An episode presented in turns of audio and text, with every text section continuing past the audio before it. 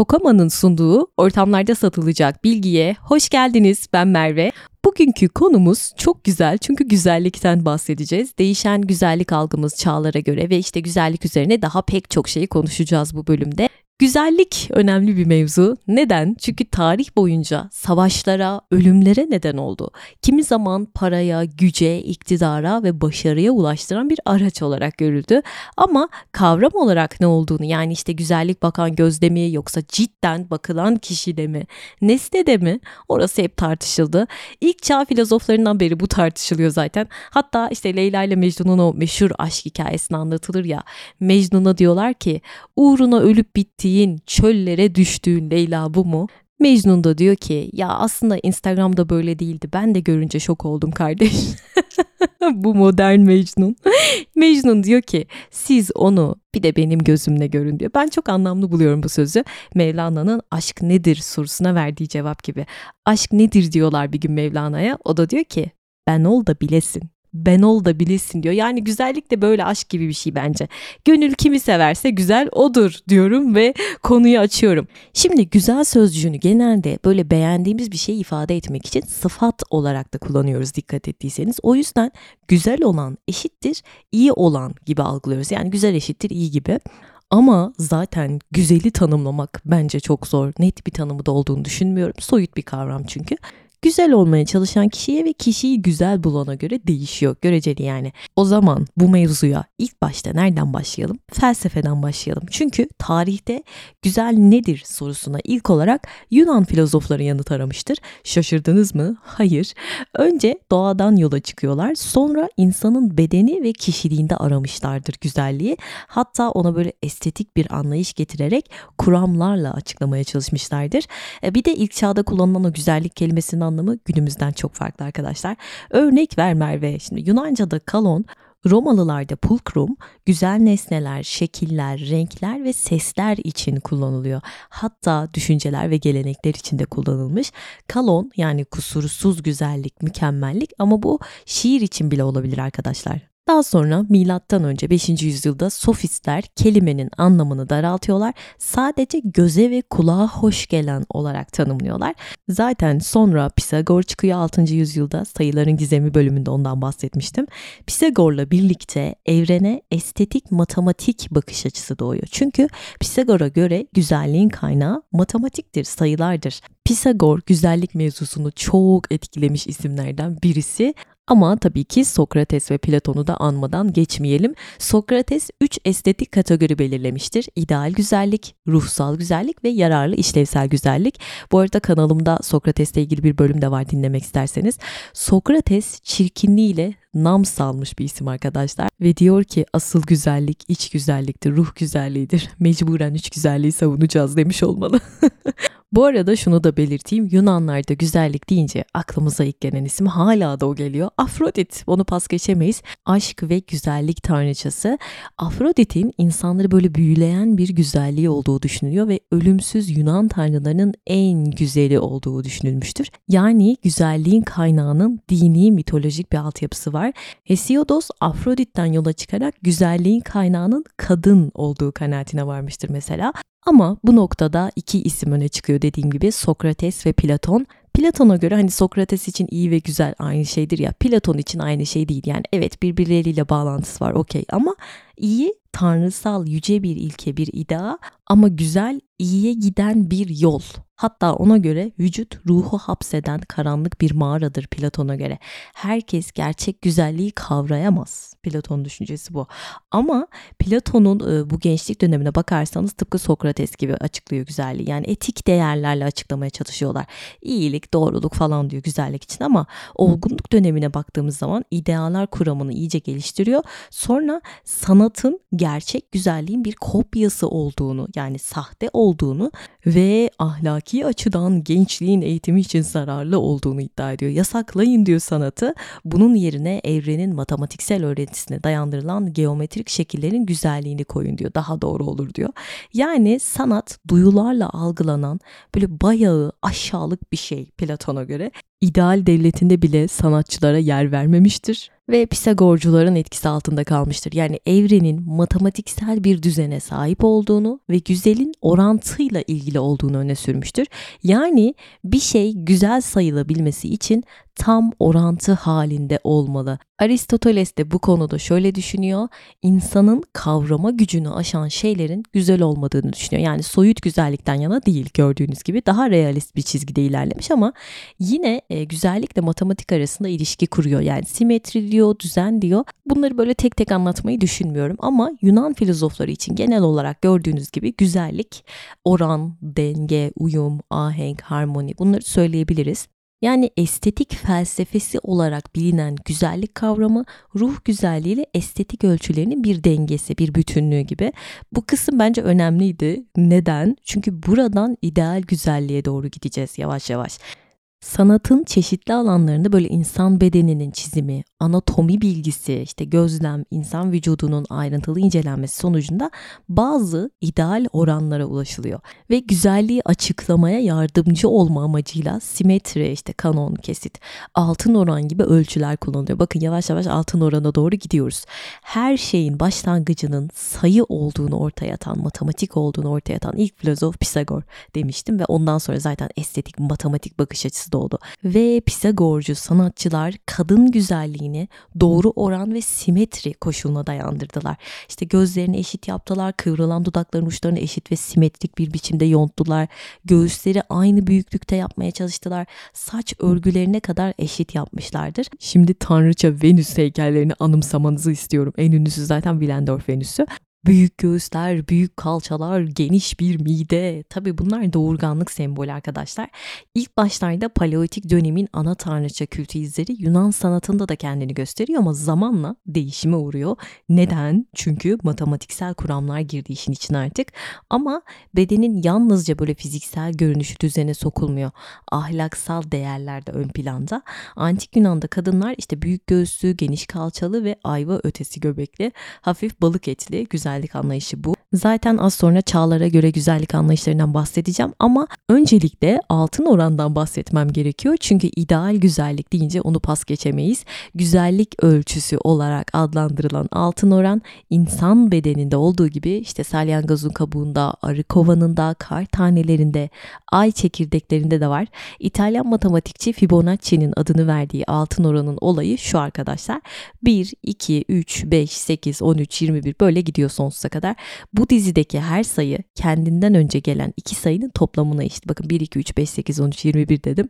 1 artı 2 3 ediyor. 3 artı 5 8, 8 artı 13 21. Böyle böyle gider. Ama dediğim gibi dizideki her sayı kendinden önce gelen iki sayının toplamına eşit. Ve her sayının bir öncekine oranı altın oran oluyor arkadaşlar. Salyangoz kabuğu ne alaka Merve? Şimdi bu formüle göre salyangozun kabuğu bir düzleme aktarıldığı zaman bu düzlem bir dikdörtgen oluşturuyor ve bu dikdörtgenin boyunun enine oranı altın oranı veriyor bizlere. İnsan vücudunda nasıl oluyor bu? Mesela işte burun genişliği ile ağız genişliği arasındaki oran altın arkadaşlar. Göbek deliğinizin yeri yani bedeni birbirine oranı altın oran yapıyor. iki parçaya ayırıyor. Göğüslerin tabanı ile yüksekliği arasındaki oran altındır. Yani altın oran estetik güzelliğin matematiğidir.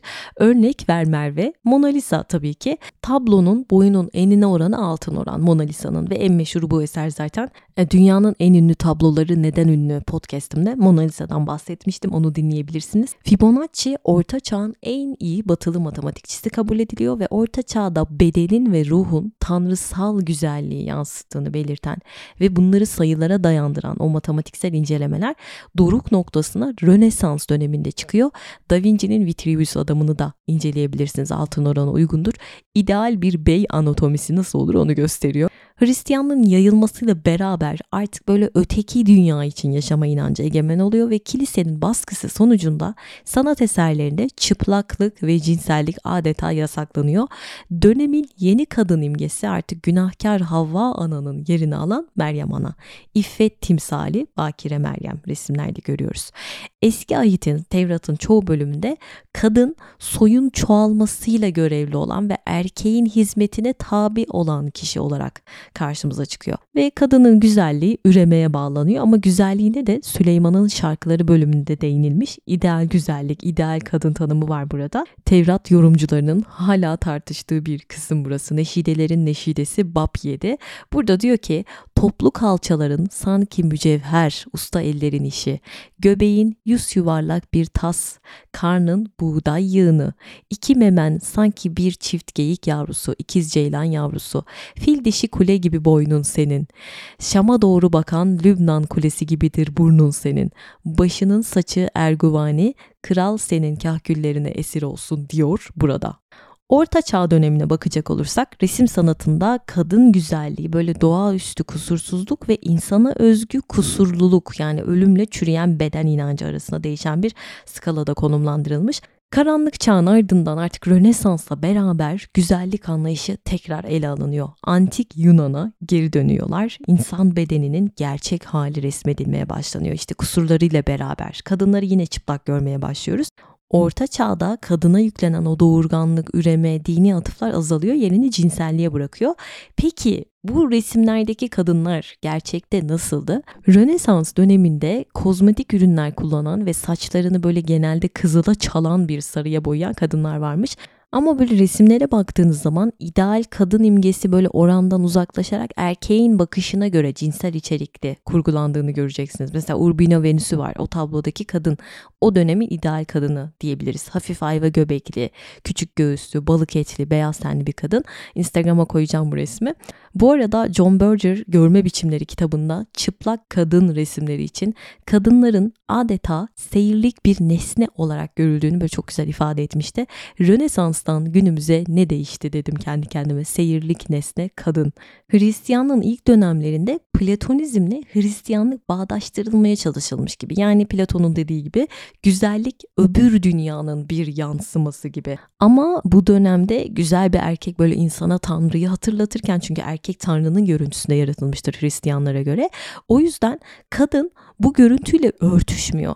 Erkeklerin güzelliği okey ama kadınların güzelliği müphem, sıkıntılı. Çünkü kadının güzelliği insanı doğru yoldan, inançtan, iyilikten saptıran bir şeymiş gibi görünüyor. Peki Rönesans döneminde kadın nasıldı? Genelde böyle küçük göğüslü, geniş kalçalı ve ayva göbekli, kıvrımlı hatlı kadınlar makbul. Özellikle de açık tenli olması yine statü göstergesi olduğu için. Bu arada antik Mısır'da da böyledir. Açık tenli kadın daha makbuldür. Bu neden? Çünkü evde oturduğunu gösteriyor. Ben dışarıda çalışmıyorum güneşin altında demeye geliyor bu. Hep Yunan'dan bahsettim ya. Eski Mısır'a hiç değinmedim. Mesela Mısırlıların o meşhur sürmeleri vardır ya. Aslında o çölden gözlerini korumak için ya tahriş olmasın gözleri diye güneşin parlaklığını kesmek için sürülen bir şey. Kadın da sürüyor, erkek de sürüyor. Peruk takıyorlardı. Bunun sebebi bit riskini azaltmak tabii. Saçlarını kazıyorlar ve peruk takıyorlar. İşte parfüm deyince altın, mücevher deyince kozmetik deyince tabii ki de antik Mısır geliyor ilk başta aklımıza. Bir de ellerine, ayaklarına kına sürüyorlarmış ki çölün tozundan korunabilmek için. Yani işlevsel bir güzellik var burada.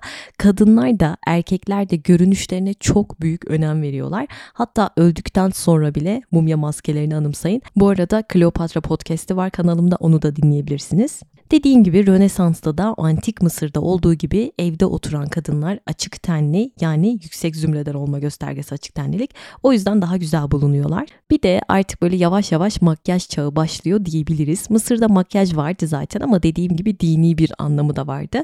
Rönesans'ta ise kadınların e, çoğunun yüzü çiçek hastalığından dolayı hasarlı yani çukur çukur. O yüzden makyaj yapıyorlar. Kraliçe Elizabeth de aynı şekilde yüzü çiçek bozuğu bunu kapatmak için ve daha genç, daha beyaz görünebilmek için yüzüne kurşun bazlı pudra sürüyor arkadaşlar. Zaten bu yüzden ölmüştür, zehirlenmiştir. Yani böyle daha güzel, daha soylu ve daha genç görünmek için o kadar çok kadın ölmüş ki zehir içeren pudraları sürdükleri için suratınıza arsenik ve işte kurşun bazlı ürün sürdüğünüzü düşünün.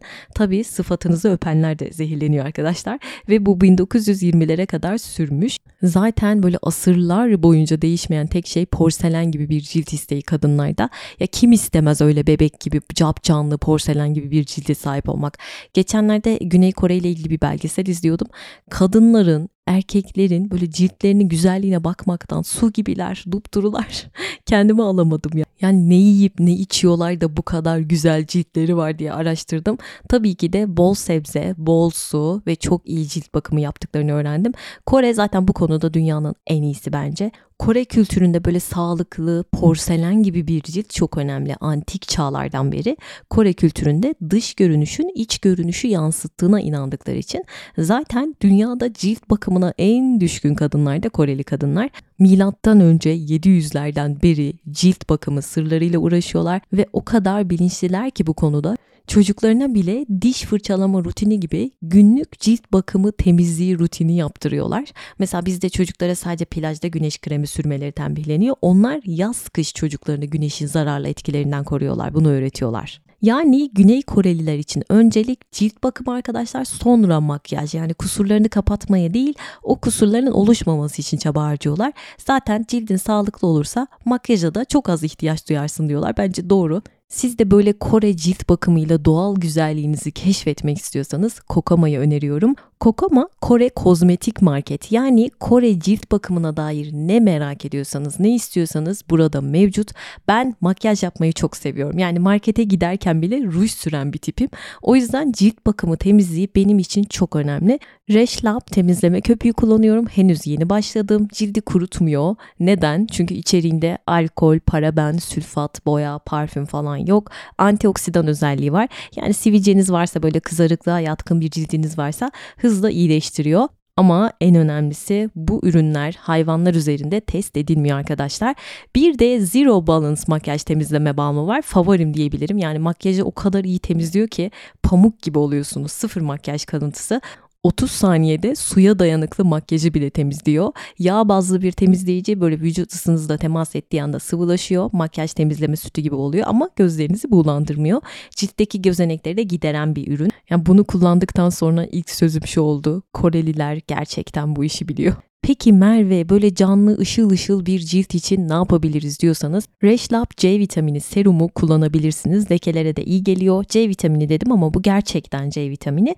Çünkü içinde C vitamininin en saf hali askorbic asit kullanılmış. Yani cilt tarafından çok kolay emiliyor. Daha büyük bir etki gösteriyor diyebilirim. Zararlı bileşen zaten içermiyor. Bir de cilt bakımında en önemli şey nedir arkadaşlar? Tabii ki iyi bir nemlendirici. Reshlab Unscented Sisa Calming günlük kullanabilirsiniz. Bütün gün cildinizi nemli tutuyor. Siz sormadan ben söyleyeyim. Yağlı bir his bırakmıyor ve kolajen üretimini destekliyor. Açıklamalara bir link bırakıyorum. Siz de böyle kokamayı detaylı olarak mutlaka inceleyin derim. Artık Güney Korelilerin cildini kıskanmayalım. Biz de öyle olmak için bu işi ciddiye alıp bir rutin oluşturalım derim.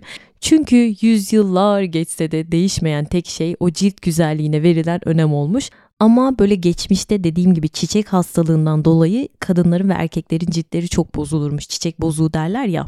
Kraliçe Elizabeth'in başına gelen şey. Bu arada The Tudors dizisini izlemediyseniz mutlaka öneririm. Boleyn Kızı filmini de öneririm. Elizabeth'in annesi Anne Boleyn, Kral 8. Henry'nin aklını başından alan kadın. Birinci Elizabeth de onun kızı zaten. Doğduğunda da yüzü bembeyazmış Kraliçe Elizabeth'in. Hayalet diye korkmuşlar. Sonra kendi isteğiyle böyle beyaz pudra sürmeye başlamış. Daha da beyaz görünebilmek için. Kırmızı ruju da var tabii böyle kırmızı boyalardan elde ediliyor. Kadınları çok etkilemiş ya Kraliçe 1. Elizabeth kraliçe olduğundan dolayı. Dönemin modası bu olmuş ve bu makyaj yine alt sınıf görünen kadınlarla üst sınıf görünen kadınları ayırmış arkadaşlar. Orta çağdan nereye geldik? Yani orta çağda makyaj günah olarak görülüyormuş. Kilise diyor ki o dönemlerde tenlerini ilaca boğanlar, yanaklarını kırmızıyla lekeleyenler, gözlerini siyaha boyayanlar Tanrı'ya karşı günah işliyorlar. Doğal olan şey Tanrı'nın yaratısıdır, yapay olan şey ise şeytanın demiş kilise ve kadınlar o kadar çok korkuyorlar ki çünkü işte bu büyücü mü, cadı mı, hapse atırma durumları var veya işte kazıkta yakılma durumları var. O yüzden korkularından makyaj yapamıyorlar tam bir karanlık çağ gerçekten. Ama makyajın tarihine baktığımız zaman o kadar eski ki yani insanların güzellik için vücutlarını süslemelerinin tarihi de çok eski. İlk başta bu zaten dövmelerle başlıyor biliyorsunuz ama tarih öncesi dönemde boyanmanın amacı e, böyle ilkel insanların düşmanlarını korkutmak için aslında bir savaş taktiği olarak kullanılmış. Yüzlerini boyarlarmış kırmızıya, maviye, beyaza. Tabi sadece bunun için değil kabileler bazen sadakatlerini göstermek için de kullanmış bu yüz boyalarını. Mesela antik Britanyalılar savaşa gitmeden önce yüzlerini maviye boyarlarmış. Antik Mısır'a baktığımız zaman kadınlar yüzlerini kükürt gibi malzemelerle renklendirmişler. İşte gözlerine kowl adı verilen bir malzemeyle sürme çekmişler. Kadını erkeği hepsi çekiyor. Hatta makyaj kutularını bile yanlarında taşıyorlar. Törenlere katılırken makyaj tazelemek için. Tırnak makyajına baktığımız zaman ilk olarak eski Mısır'da ortaya çıktığı düşünülüyor ediliyor ama milattan önce 3000'lerde Çinliler ojeyi ilk keşfedenler olmuş. Tırnaklarını böyle reçine benzeri bir maddeyle renklendiriyorlarmış. Bu da sosyal sınıfın bir göstergesi sayılıyormuş. Hatta hanedane mensup soylular altın ve gümüş rengi kullanıyorlar. Biraz daha alt kademe olan soylular kırmızı ve siyah oje kullanıyorlar. Alt sınıf mensuplarının ise tırnaklarına öyle canlı parlak renkte ojeler sürmesi yasakmış. Bu arada bu sıfatını beyaza boyama olayı var ya çok eskiden de varmış. Yani Rönesans'ta falan çıkmamış karşımıza. Milattan önce 3000'lerde Yunanlı kadınlar da bunu yapıyorlarmış. Yüzlerini beyaza boyama olayı. Hatta dudaklarına da böyle ezilmiş dutla e, böyle ruj görüntüsü veriyorlarmış, renklendiriyorlarmış. Milattan önce 1500'lerde ise Çinliler ve Japonlar yüzlerine pirinç tozu sürüyorlarmış. Hala sürüyorlar. Daha beyaz görünmek için. Hatta onlarda da bu kaş kazıma olayı var ya onlarda da var. Bir de dişlerini siyah boyuyorlarmış bu çok enteresan. Altın rengine falan boyuyorlarmış dişlerini. Hintlilerden hiç bahsetmedim. Onlar zaten kınayı çok sık kullanıyor biliyorsunuz. Hem saçlarına sürüyorlar, vücutlarına desen yapıyorlar. Hala öyleler. Başlangıçta gördüğünüz gibi yüz boyama yani makyaj demeyeceğim ona yüz boyama toplumsal statü belirtisi ve e, çoğu medeniyette de görüyoruz ama zamanla değişiyor. Hatta bu konuda antropolog Levi Strauss diyor ki sosyal statünün işlendiği kimi topluluklarda makyaj yapmanın ya da görüntüyü bir takım değişimlerle kuvvetlendirmenin en sıklıkla kullanıldığı kesim soylular ve devlet yönetiminde sözü geçen kimselerdir. Eski Sümer ve İbranilerde toplumda saygın bir yeri olan savaşçılar, eski Mısır'da Firavun ve kral sülalesi, Rönesans sonrası Avrupa'sında kraliyet ailesi soylular ve devlet görevlileri, askerler bu kişilerden yalnızca bazılarıdır. Yani boyanmanın tarihi çok eskilere dayanıyor ama gördüğünüz gibi sadece güzellikle alakalı mı? Hayır. Kimi zaman dini bir boyutu var, kimi zaman güçle alakalı ve çoğu zaman da sınıf ayrımıyla alakası var. Bu arada e, kadınların güzelliğinden bahsetmişken Osmanlı'ya hiç değinmediğimi fark ettim Arap dünyasına da. Osmanlı'da da arkadaşlar şişman kadın güzel sayılıyordu ve tabii ki beyaz kadınlar hareme gelene kadar sürdü bu. Sonradan böyle zayıf, ince, beyaz kadın tercih edilmeye başlanmış. Kadınlar korse takmaya başlamış. Bir de 13. yüzyılda Bahname adlı bir eser var. Arapça cinsel hayatla alakalı bir kitap. Burada güzel kadın yani güzel avrat diye geçiyor. Nasıl bahsediliyor? Denilmiş ki ağzı, kulakları, ayakları ve elleri küçük olmalı. Ama göğüsleri, gözleri, alnı ve butları geniş olsun denilmiş herhalde yiyecek kadını. Boynu, kaşları ve parmakları ve burnu uzun olsun denmiş. Her yüzyıl gördüğünüz gibi güzellik algısı değişiyor. Mesela 15. yüzyılın başlarında kadınlar yüksek ve geniş alınlı olmak istiyorlar. O yüzden saçlarının önlerini böyle deli gibi kazımışlar. Hatta kaşlarını bile komple alıyorlar. Küçük burun makbul, küçük ağız makbul ve yumurta şeklinde bir yüz güzel yüz sayılıyor. Böyle melek resimlerini anımsayın o dönemdeki. Genelde böyle sarışındır o melekler. Kıvırcık saçları vardır, beyaz tenlilerdir ya da işte dalgalıdır saçları, örgülüdür. Saftır böyle görüntüleri. Kadınlar da onlara benzemek için sarışın olma isteğine düşüyorlar. Bu arada şeytanlar da siyah tenli resmedelir dikkat ettiyseniz. Saçlarının rengini kadınlar kükürtle balla falan açmaya çalışmışlar. Cilt bakımı o dönemde çok önemli. Çünkü o dönemde işte çiller, benler veya işte doğum lekeniz varsa bu büyücülük alameti gibi algılanabiliyor sıkıntı. Kaşınız varsa da böyle yay gibi incecik olacak ya da komple alacaksınız abi. Kaşsız kalacaksınız güzel kalmak için. Antik Yunan'da kadınlarda tek kaş modası varmış arkadaşlar. Mesela bir dönem erkeklerin baldırları çok önemliymiş. Yani o yüzden böyle kadın gibi çorap giyiyorlar ya şekilli dolgun baldırlar ön planda. Gerçekten çok garip zevkler ya. Bu dolgun baldır olayı 18. yüzyılda da var erkeklerde. Çağdan çağa değişen güzellik algısı aslında en iyi o dönemi resimlerinde, sanat eserlerinde görüyoruz dediğim gibi gibi 16. yüzyıldan 19. yüzyıla kadar korse kullanımı hat safhada biliyorsunuz ince belin cinsel cazibeyi arttırdığı düşünülmüş. Medici ailesine bir düşeş hayatı boyunca korse takarak belini 33 santime indirmiş. Yani ben 60 santim bele o kadar zor ulaştım ki 33 santim nedir abi yani iç organların mı yok kadın? Bazıları hatta korseyi o kadar çok sıkıyormuş ki omurgaları iç organları zarar görüyormuş, bayılanlar oluyormuş, ölenler oluyormuş, ölü doğumlar oluyormuş. Bunların hepsi ince bir bele sahip olabilmek için Ya bir de taktıkları çelik korse düşünün ne kadar acı veren bir şey. Bir de o çelik korseler bazen böyle çıkıp kadınları yaralayabiliyormuş ama 2. Dünya Savaşı'nda metal sıkıntısı çıkıyor ve korselerde çelik kullanılamıyor artık. Sonradan zaten popülaritesini yitiriyor. Kadınlar şöyle bir rahatlıyor. Bir dönemde korse yerine kadınlar çemberli etek diye bir şey giymiş arkadaşlar. Bu da çelikten kranilon etek diye geçiyor. Bu etek yüzünden neler yaşamışlar. Böyle sert bir rüzgar çıkınca arabanın altında kalanlar mı ararsınız? İskeleden denize uçup boğulanlar mı ararsınız? Eteğiyle mumları devirip her yeri yakanlar mı ararsınız? Neler neler. Sırf büyük kalça, ince bel görüntüsü için. Bu arada hiç ayaklara değinmediğimi fark ettim. Ayak deyince tabii ki aklımıza ilk gelen neresi? Çin. Çin'in 10. yüzyıldan 20. yüzyıla kadar süren lotus ayak geleneği var Çin'de biliyorsunuz. Kadınların ayağını 2 yaşından itibaren bağlamaya başlıyorlar. Ya o kadar kötü bir görüntü ki yani küçücük görünsün diye ayakları. Ayak ayak gibi değil böyle bacağın bir parçası gibi görünsün diye uğraşıyorlar ve normal ayaklar o dönemde çirkin kabul ediliyor. Minik ayak makbul. Neden? Çünkü normal ayaklı kadın taşralı görünüyor ve bu kötü bir şey olarak algılanıyormuş. Yani antik Mısır'da da böyleydi bu, Rönesans'ta da böyleydi. İnsanlar hep böyle kendini bir üst sınıfta göstermeye çalışmış dikkat ettiyseniz.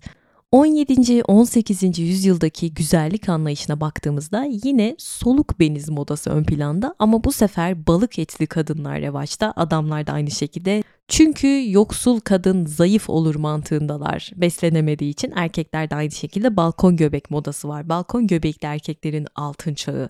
Yani antik Yunan erkeğinin o mükremin çıtır adaleleri, kasları artık pek hoş karşılanmıyor. Çünkü o kasları spor salonunda değil, tarla tapanda çalışırken yaptı kesin diye düşünüyorlar.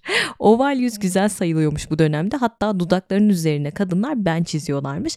Bu da ben bekarım anlamına geliyormuş arkadaşlar. Ve tabii tabii ki yine beyaz ten modası var. 18. yüzyılda aydınlanma düşüncesinin etkisiyle artık güzellik anlayışı dinden, tanrıdan kopuyor, daha bireysel oluyor. Yine ağır makyaj modası geçiyor, doğal görünüm modası geri geliyor. Doğal güzelliğin en önemli unsuruysa yine berrak güzel bir cilt ve beyaz biten. Kadınlar güneşe maruz kalmamak için evden çıkmıyorlarmış fazla düşünün öyle bir takıntı.